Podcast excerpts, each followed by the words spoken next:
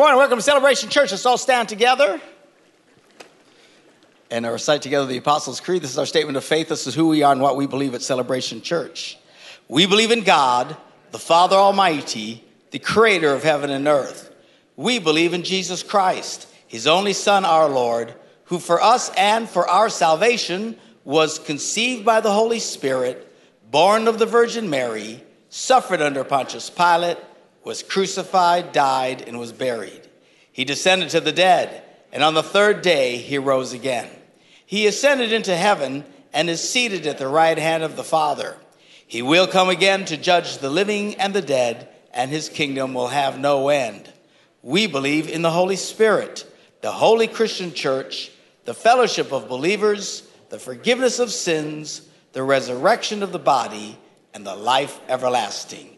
Amen. You may be seated. Good to have you with us this morning. Hope you all are enjoying your summer so far. Cold as it's been. Could snow next week for all we know. Anyway, we're uh, hanging in there best we can. Today we have a special guest with us, uh, Tim Kimmel. I met Tim uh, some years ago through a, a mutual friend, and, uh, and we became good friends. And uh, usually when he's here, I'm not here. So it's nice that I was actually here. So this last couple, of, he came a couple days early. We've been hanging out uh, on the boat, and I took him ATVing up by Dunbar yesterday.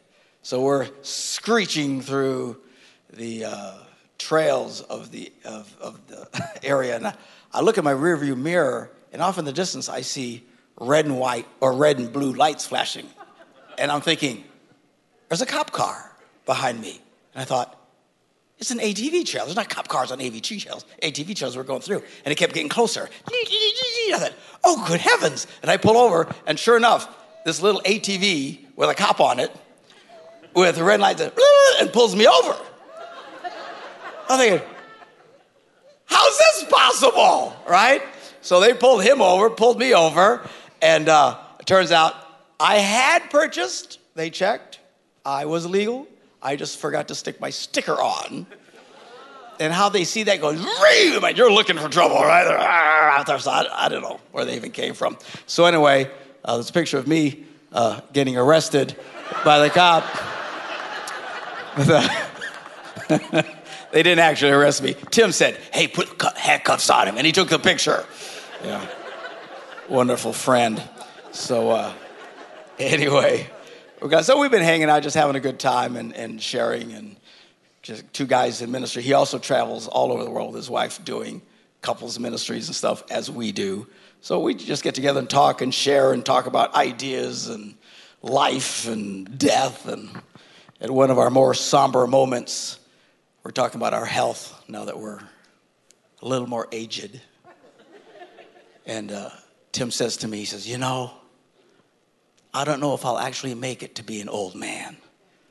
And I looked at him and said, Tim, you are an old man.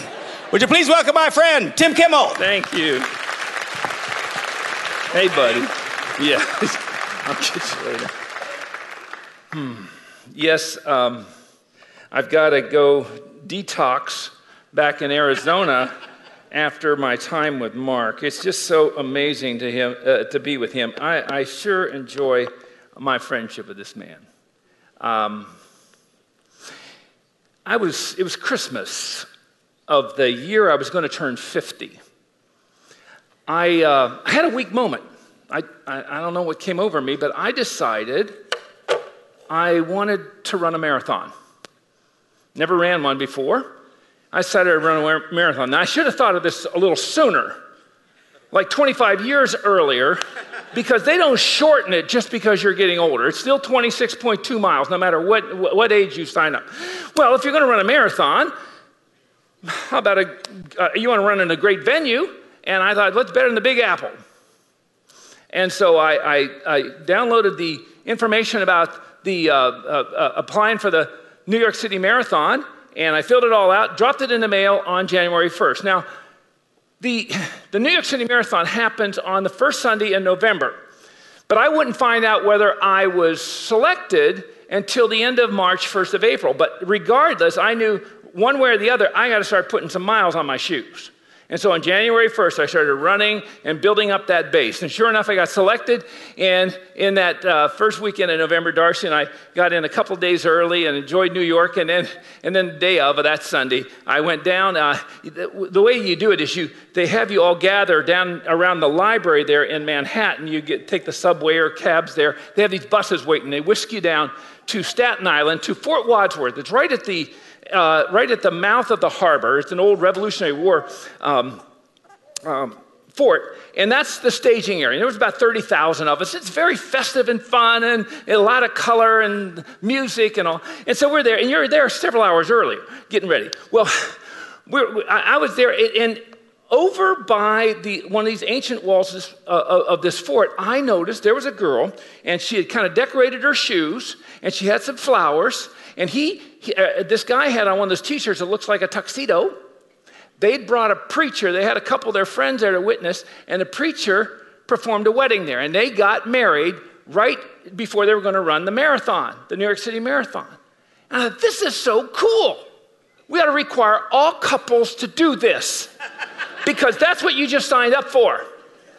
And, and, and, so, so they got now. Now, when you sign up for a marathon, they, they ask you how, how how long you plan on taking the, what kind of miles you trying to put down here so they, they can group you.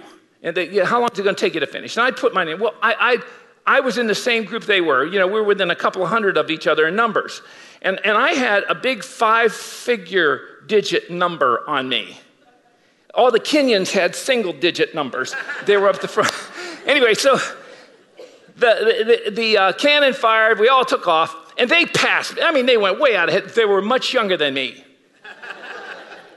and, and all, but, I, but several miles into Brooklyn, I passed him. He was over on the side, they were over on the side, and he was throwing up. He was just hurling, and she was rubbing his head and patting his back, trying to comfort him. I thought, get used to that, man. You're going to do a lot of that. Apparently, he celebrated too much in his reception there. And so that we went on. Well, then they passed me again because they're younger than me. And I didn't see him. I made my way through Queens, out, of Brooklyn into Queens, and, and up through Manhattan, up into the Bronx, and came down back into uh, uh, the, uh, to Central Park. And I still had several miles left. And we're going to finish at Tavern on the Green in Central Park. Well, about oh, a mile or so shy of, of the finish line, I saw him again. But this time, she was down. He had both of her shoes off, and she had blisters on both feet. And if any of you have done any distance running, you know blisters mean you're done. It's over. And I felt so sorry for them because, you know, they, they'd run so hard and so far, and yet there's so much up against us. And, and with that in mind, I, I, I just, I want to talk about this whole dynamic of staying, staying strong and, and, and staying close at the heart level in a marriage when there's so much running against us. See, marriage is one of God's great ideas, it's a chance for two people to write a love story. But it's hard work. You just can't pull off a decent marriage with an accidental commitment because love doesn't thrive on cruise control. It just doesn't. I mean, think about it. Uh, you, two people come together, they commingle their assets and their liabilities, their common beliefs with their differences of opinion, their mutual goals with their personal agendas. And so it's just inevitable that you're going to struggle on this. Now, my wife Darcy uh, knows all about the need for bringing commitment to marriage if you're wanting to write a love story. Um, because I, on my wedding day, I felt I married an angel. A couple months after married to me, I think she felt she married an idiot. Now, when, when, when I say that, I wasn't a bad person. I knew how to work hard and, and I took responsibility for my mistakes and all this. It's just that I had issues. I had things about it. And when I'm talking about issues, there's things about a person, they're not necessarily bad things, they're just things that just drive you nuts. And they put wear and tear on the relationship. For instance, I'm, I'm a kind of guy that likes to go down marked dead end roads just to make certain they truly lead nowhere. I'm, I'm a ready, shoot, aim type of guy. I married a ready, aim, aim, aim, aim woman. We were going to have some conflict. I, I, married a woman who had expectations of me that I wasn't aware of till after the fact, and they took me by surprise. Uh, oh, we, we, weren't married this long, and I'd gone to bed before because I was so tired, and, and, I had to get up early, and I'd gone to sleep, and, and I was into that REM coma like sleep that guys like to drop in. I mean, I was down in the deep stuff. When she finally came to bed, snuggles up next to me, and then I hear her say, Did you lock the front door? what? Did you lock the front door? It's not difficult. The little thing, turn it towards the jamb. It's not. It's not difficult. My father always used to lock the front doors. We'll call him up and see if he'll come over and lock our door. I'm trying to sleep.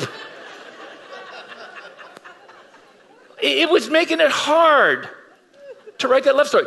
I brought I, my blue collar background, I, I, brought a redneck practicality to solving tr- problems to my marriage, which I thought was a, was a real treasure. But she, many times, when she saw it in action, would just shake her head a lot and roll her eyes. For instance, there was this, uh, we, young, early in our marriage, we just had, uh, uh, at this time, just three kids. We ended up with four, but were, the kids were real young. She went to visit her mother out in Florida and, and, and left me in charge of kids. Now, the one, one problem is I never learned to cook. Uh, and my mother was a great cook, and she loved to cook for us guys. I never learned. And Darcy's a great cook, so I think, great. I don't. But so she had so little confidence in my ability to feed the kids that she had packed all their school lunches before she left, put them in a freezer. So just grab one on your way to school. It'll be thawed by the time you get the lunch. But when dinner time came, I was on, and I was excited about this because I was going to finally cook. And she had got these pre made meals for me that all you have to do is nuke them in the, in the microwave. And I, on the first night, I see this on this card. It says, Get this particular lasagna out of the freezer, uh, microwave it, feed it to the kids. Now, I should have read more carefully because she, she wrote down a specific one. Well, I opened the freezer, I see lasagna inside of a box, I pulled it out, opened it, and it wouldn't fit in the microwave because our microwave, the big one that comes with our oven range, had been recalled a couple weeks earlier. The manufacturer said, Don't use it, it's gonna melt your face off. We're gonna come and fix it. And so, but we had the standby one, which was like half the capacity. The one she had listed would have fit in there. But I had already opened this thing up, so I took the biggest knife out and I couldn't, I mean, it would brick hard. I could not get that thing. But you know, men love tools of mass destruction. I got something in the garage that can solve this problem. So I went out there. I went out there and I saw my skill saw. Perfect. And I put a towel on the below the workbench, put it over the side, and right through it like it was butter. As I did this, the garage door was up, and, and, it was just after dark, and so the garage door was up, so I'm backlit inside the garage. You can see me from the street. Well, there was a college student in our neighborhood going door to door selling magazine subscriptions. And as, as the whine of the saw stopped, they hear this, Sir, sir, may I speak to you? Came walking out, lasagna in this hand, half lasagna, and skill saw in this. Yeah, man, what's up? He looked down at my hands and over my shoulders. Did I just see you saw lasagna in half? yeah, I'm fixing dinner.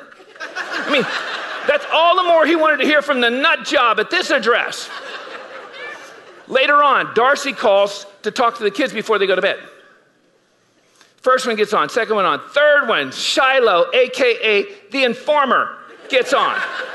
Mom, guess what? And that was all it took. And I could just feel her eyes rolling across and her shaking her head. We have issues. But in spite of the issues we bring to marriage, we're still supposed to be writing a love story through the highs and lows that make up our marriage journey. Now, now I, I want to have them put up something here, but if someone said, What do you think you know, if you were an outsider looking in just trying to tell me, what's the whole, what are you trying to do in a marriage? I, I, would put it this way the key to having a mutually satisfying marriage is contingent on a couple's ability to maintain passionate and empowering heart connection.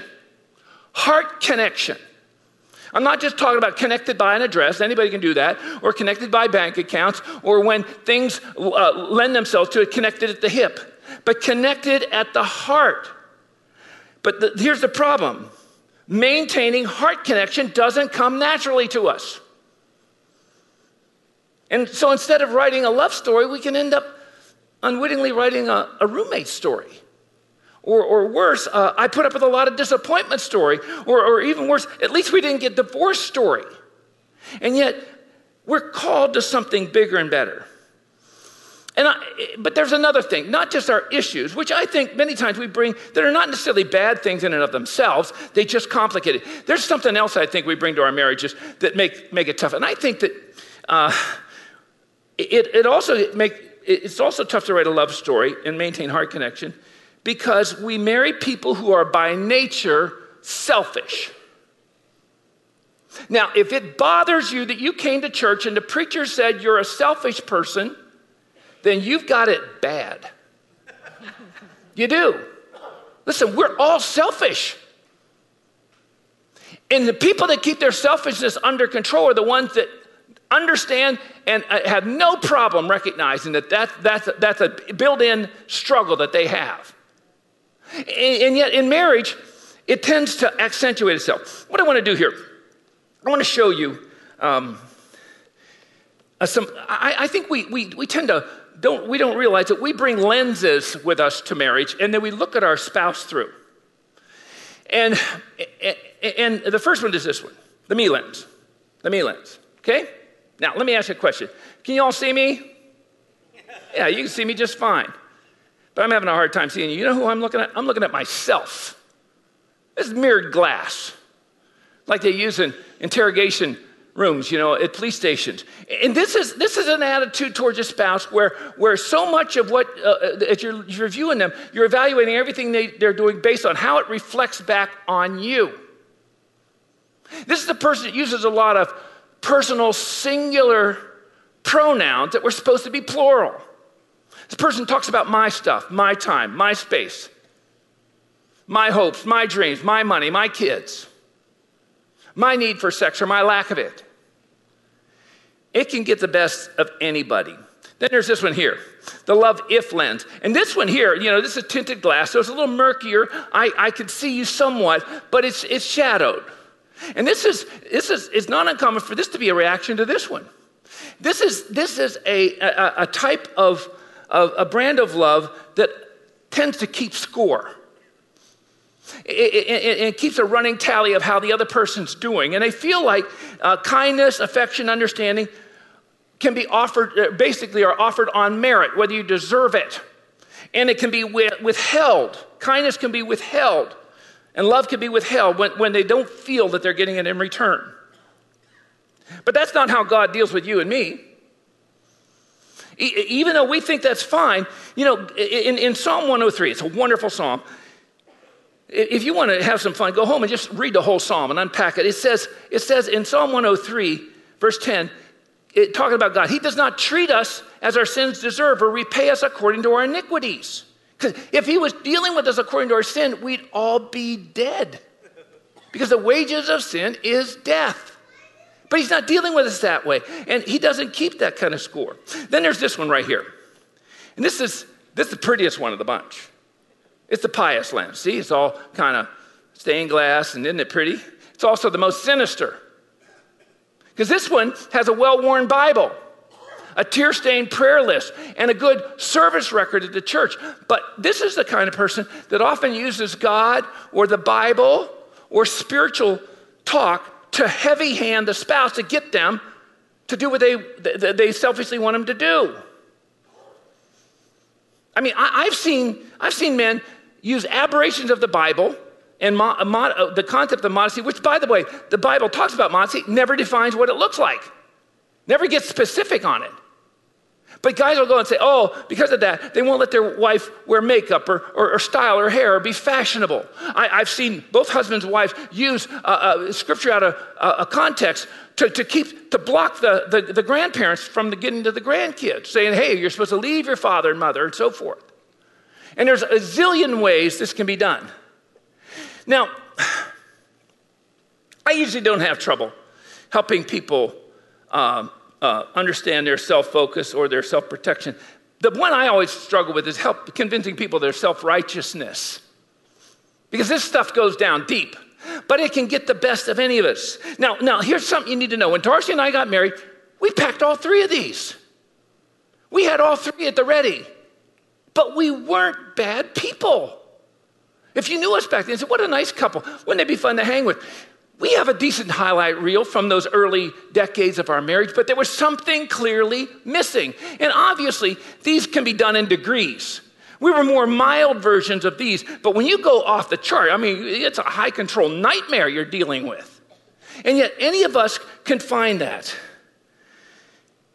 Now, the me lens, the love if lens, and the pious lens share something in common. They're all rooted in our selfish pride. But here's the problem God's grace doesn't operate in prideful people because selfishness is the antithesis of his heart. James chapter 4, verse 6, he says, God opposes the proud, but he gives grace to the humble. And humble, a best definition I've heard of it, humble is not thinking less of yourself, it's just thinking of yourself less. But here's the problem when people like you and me, conscientious Christians that are trying to get it right, realize what we're doing to each other, we still miss the boat because we tend to try to correct these tendencies in our own power with our own efforts. To illustrate this, I'd like to invite Darcy to come up with me here. Uh, I met her back in high school, was smitten by her. Uh, she took me five years to convince her of all the untapped potential that was deeply embedded in me. but we got married, and uh, we'll celebrate our 45th anniversary in August. Okay, here you go. The hardest, the hardest part of our demonstration is this part right here. I've got to fill these with air.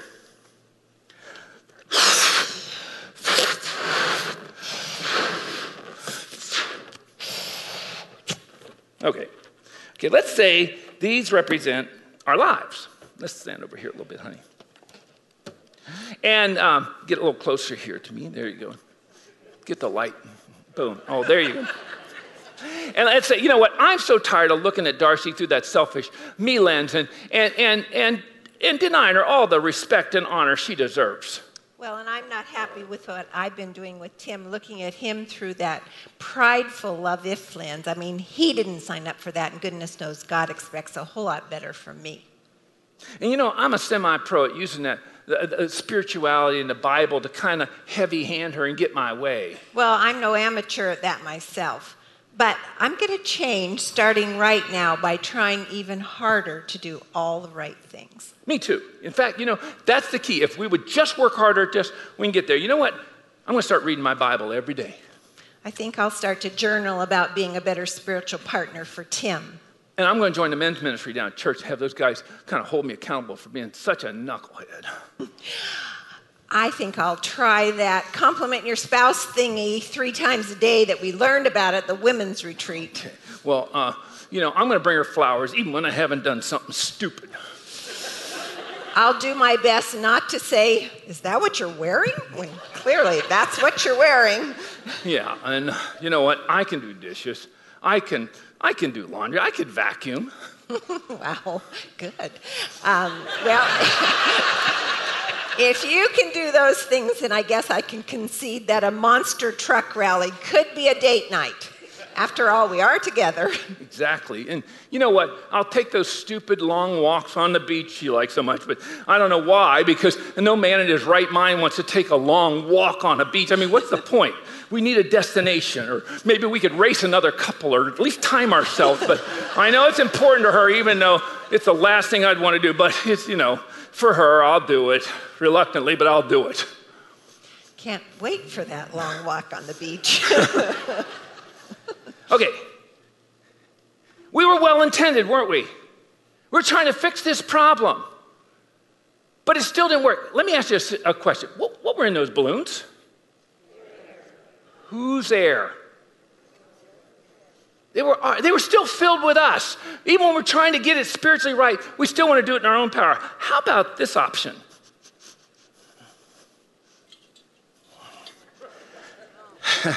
Slide that around. You see, Jesus knows full well we don't have what it takes to, to take on the struggles that we have in life because it's just bigger than us. Our love has limits. Human love, by nature, is it, it's it's it, it, it cannot it, it's transactional it is it, you know you tend to love people that love you back and, and, and but but when something gets in there too big for us We need someone bigger than us to do it. And, and by the way, I, I, forgive me for relegating him to a can of helium. I'm talking about his spirit. That is, the, you see, what he wants to fill, fill us with, with is his spirit. And let me tell you what this spirit, his spirit was there, right there at the beginning of the story, when he said, Let there be light. He created us. He has power beyond belief, and he can help us overcome the issues that we deal with.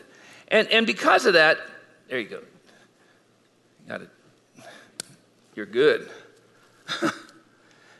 it, the, preachers preach all the time about our need to let the Lord have center stage in our life, but we resist it all over the place. And, and all we're trying to say is until that happens, no matter how much we try, heart connection is always going to be tough.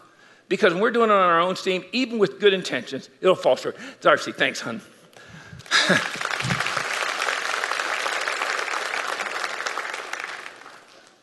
well, here's the thing. When I talk, you know what we need more than anything else? This is what we need. We need to be looking at our spouse through this lens the lens of God's grace. His grace. You know, for the record, I, I, see people and they think when their marriage starts to struggle or it gets uh, mediocre or it's just not going away, they think, you know, we need to rekindle our love. And wait a minute, I was at your wedding. There was plenty of love on board when you guys got married. What makes you think five, ten years later, after you rekindle your love, it's not going to be deteriorated down? See, for the record, the missing ingredient in most marriages isn't love, it's grace. It's grace. And when I'm talking about grace, I, am talking about giving somebody something they desperately need but don't necessarily deserve. And, and I think most Christians don't get grace. I think most Christians uh, either confine grace, God's grace, to salvation. They don't realize it's supposed to play a center stage role in our life after we're saved. Or they go the other extreme and they create an aberration of grace where they mean it, turn it into license and you can do whatever you want. That's not what the Bible says. Not at all. God's grace still has boundaries, still has consequence, still has discipline. And yet, it's how we do what we do. And and this, you know, they confine me to just these 30 little minutes, and I'm almost out of time. So I want to just try and race to the end here to just say, let me pick one area where I think God's grace it, it, it, I'm going to pick two areas where God's grace can help us. First is, is meeting our spouse's truest needs. Now, listen, the, the, the test kitchen for grace of any relationship is marriage. The next one is, is parenting. The hardest, the, the, the relationships that need grace the most, marriage, parenting, are the ones that usually get it the least because it's the hardest, it's the biggest test. It's so easy to be gracious to a total stranger. But, but being up close, and, and, and, and probably of marriage, the biggest litmus test is intimacy. And yet, so many couples who are Christians, they get into their intimate life, and, when, when it comes to sex, it, it's, it's all about control or, or seeing it as an obligation. Well, it's February 18th, I promise you every year. You know, come on. Or they demand it. You, you don't demand something that's supposed to be given in return. Demand, or they deny it. It's just not for me. Doesn't do anything for me. Well, but that, you know, both of you need to read a book here if, you, if that's the case. There's some help on that. But well, some people get that way, and you think, well, hey, you're married. this person cast their, this woman or this man cast their lot with you. They have no other outlet. We need to be there. Well, that's where God's grace comes in, because see, God's grace is outwardly focused. In fact, I love this verse Philippians 2 3 and 4. Do nothing out of selfish ambition or conceit. Rather, in humility, value others above yourselves. Look into your own interests, not, not to your own interests, but each of you to the interests of others. See, a grace filled marriage helps us maintain a holy desire for our spouse that takes delight in both being needed and in meeting needs. And in fact, 1 Corinthians 7 5, it says, Don't deprive each other of, of, of your sexual relations unless you both agree to it for a brief period of time to give yourself to prayer. Then come back together so you don't be tempted. See, when, when sexual intimacy is a healthy part of a marriage, It keeps a spouse from having to go around sexually hung- hungry in a world filled with all kinds of sexual junk food. It's everywhere.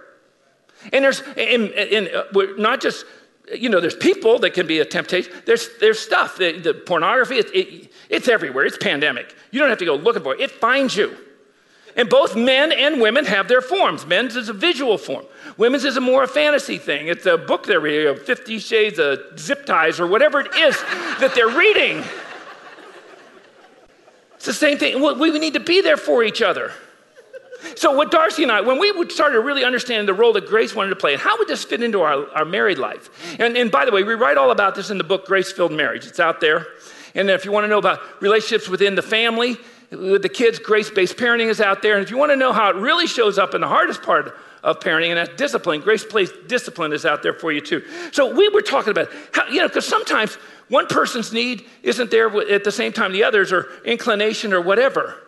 And you don't want to be run, walking around on eggshells. So we, Darcy coined the expression. He said, "How about we practice this? Let's practice what we call uh, convenience store sex." Now, she wasn't meaning like we have sex at the convenience store. That's not what she was talking. about. But just why do we call them convenience stores? They're always there. They're always open. You find out you're having company in the morning and you don't have any eggs. You go over there at 11 o'clock midnight, you can buy it. Or the kid gets sick at night or needs some diapers, you go over there. It's always there. And we say, let's just be there for each other. And, and, and, but, but, but nothing I said gives license to a sexual predator or a sexual addict. Nothing. Because that isn't, that isn't giving, that's taking. But we just want to be there for each other. But we can only do that when God's Spirit owns the day. And, and, and when sexual intimacy uh, is a healthy part of marriage, it promotes better physical, listen, this, this is statistical stuff. It just promotes better physical, emotional health, and sets you up to live a fuller and more joyful life. Uh, here's some basic things it does. When you have an active, robust, healthy relationship, intimate, intimate relationship, the, the, these couples are, are, tend to have healthier hearts. They sleep better. They have healthier looking skin. They don't get sick as much. They actually look younger and they live longer. I'm 93. She's 89. I'm just kidding. the point is, God wants to give us a gift, and, and it starts with letting His grace have its rightful place. An outwardly focused, something that desires the best of the other person, and, and, and it meets their needs. It sets their hearts free. Let me, uh, let me close by uh, reading you a poem that I, uh, our, when our daughter Karis got married, she was the firstborn, she got married, and uh, she asked if in the wedding I would uh, do a blessing for her. And I, I, was glad to. And I was really excited. My best man was going to perform the wedding because I wanted as much as possible to be able to sit down and walk her down the aisle and sit there and really enjoy it. When you're doing the wedding, it's work. And so uh, so I wrote her this thing, and I decided to write her a poem. Now, I can tell you right away, this poem isn't good for two reasons. One is it's an iambic pentameter, that's the, the baby beginning rhythm of poets, and no poet in there that's any good has that rhythm. Plus, I'm still alive. All great poets are dead. But work with me, because I was trying, the point I was trying to help her see uh, is that, that, that when God's grace is where it belongs, our marriage, uh, uh the focus is is dependent upon God, not on each other. Here's what I said A good man stands beside you, he longs to trust your heart. He's been loyal to his brother and a fine son from the start. He's everything you prayed for. And he puts my fears at rest. But somewhere past this moment, life will put you to a test. You see, it almost seems too easy in the shrine of vows and rings to think that you will always want to love and do good things. But I've learned life has imposters who can slip into the seams of a love that gets distracted by the lure of earthly themes. And so, please let these father words sink somewhere deep inside. And pray they hold you vigilant. Should life toy with your pride for somewhere in the future, who knows just when or where? These fickle friends will call your bluff and test how much you care. Suppose you find the gifts you've honed and polished through the years Become a source of marvel and looked up to by your peers, regardless of the headlines or the stars beside your name. Please keep your arms around this man and love him more than fame. And should your life be blessed with far more goods than you can count, like Midas, with his golden touch, success as silver fount, you may be so inclined to put your heart in money's health. Don't do it, my sweet daughter. Love this man more than wealth. And you might just find that through the years, your home becomes a place that turns each soul that visits you into a well known face. A home filled with contagious joy that causes hearts to blend and all that fun. Don't fail to love this man far more than friends. And sometimes in the clutter and the hurry of the day, the worst might get the best of you and make you want to say that you're tired of all the pressures. You're weary of love's test. Just keep your, heart, your hand clenched tightly in his and love him more than rest. And what if, by divine design, you're called to some great cause, some noble goal or effort that can haunt with fear or pause, and should it all require a peek into the throat of death, just hold this man with all you've got and love him more than breath. Oh, please, dear daughter, love this man. Yet do not think this odd. Be careful that no matter what, you love him less than God. For in the shadow of the cross, in spite of second place, he'll know, he'll see his heart secure by the peace on your sweet face. The greatest gift you give as wife is loving Christ above your life. And so I bid you now to bless. Go love him more and love him less. When Christ has its rightful, when he has his rightful place in our life, his grace becomes the default mode.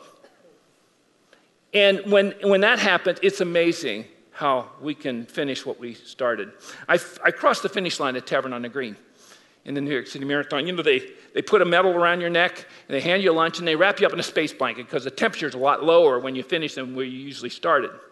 And and I was, I was in desperate need of some sugar. Uh, I was almost hypoglycemic, and, and, and I, I, saw there was an apple in there, and so I thought, I'm just going to sit down there and curb and eat this apple because Dorothy was waiting for me out on Central Park West, and that was like another marathon away. And, and so I'm just sitting there, and I'm eating, trying to get some energy. And meanwhile, just people just kept coming across the finish line, just coming and coming and coming. And I'm, watching, and I'm looking, and I saw them making their way but, but he, he had his arm, her arms, and he was just kind of helping her in, and they were working in. And the last part, he kind of lifted her a little bit, put her on his hip, and he, he kind of came across the finish line together. And they put the medals on their neck and they wrapped the space blankets around him. And, and then I saw him just kind of go over and disappear to the left. Into the, and, and so I, I got, got, got up and stiffly, I wanted to go see what it was. And I went down there and looked, and they were, they were just laying on the grass. They're just holding each other so closely like they were asleep. And you have no idea. The story you just told me. But you see, that's what it, we're up against a lot. But God says, I can help you bring this in together. And that's my, that's, my, that's my message for you today. Let God's grace take its rightful place in your life and watch what happens. Through that, the, the more you're intimate in your relationship with Him, the more He changes everything in these dynamics of family, marriage, and friends. God bless you all. Thanks.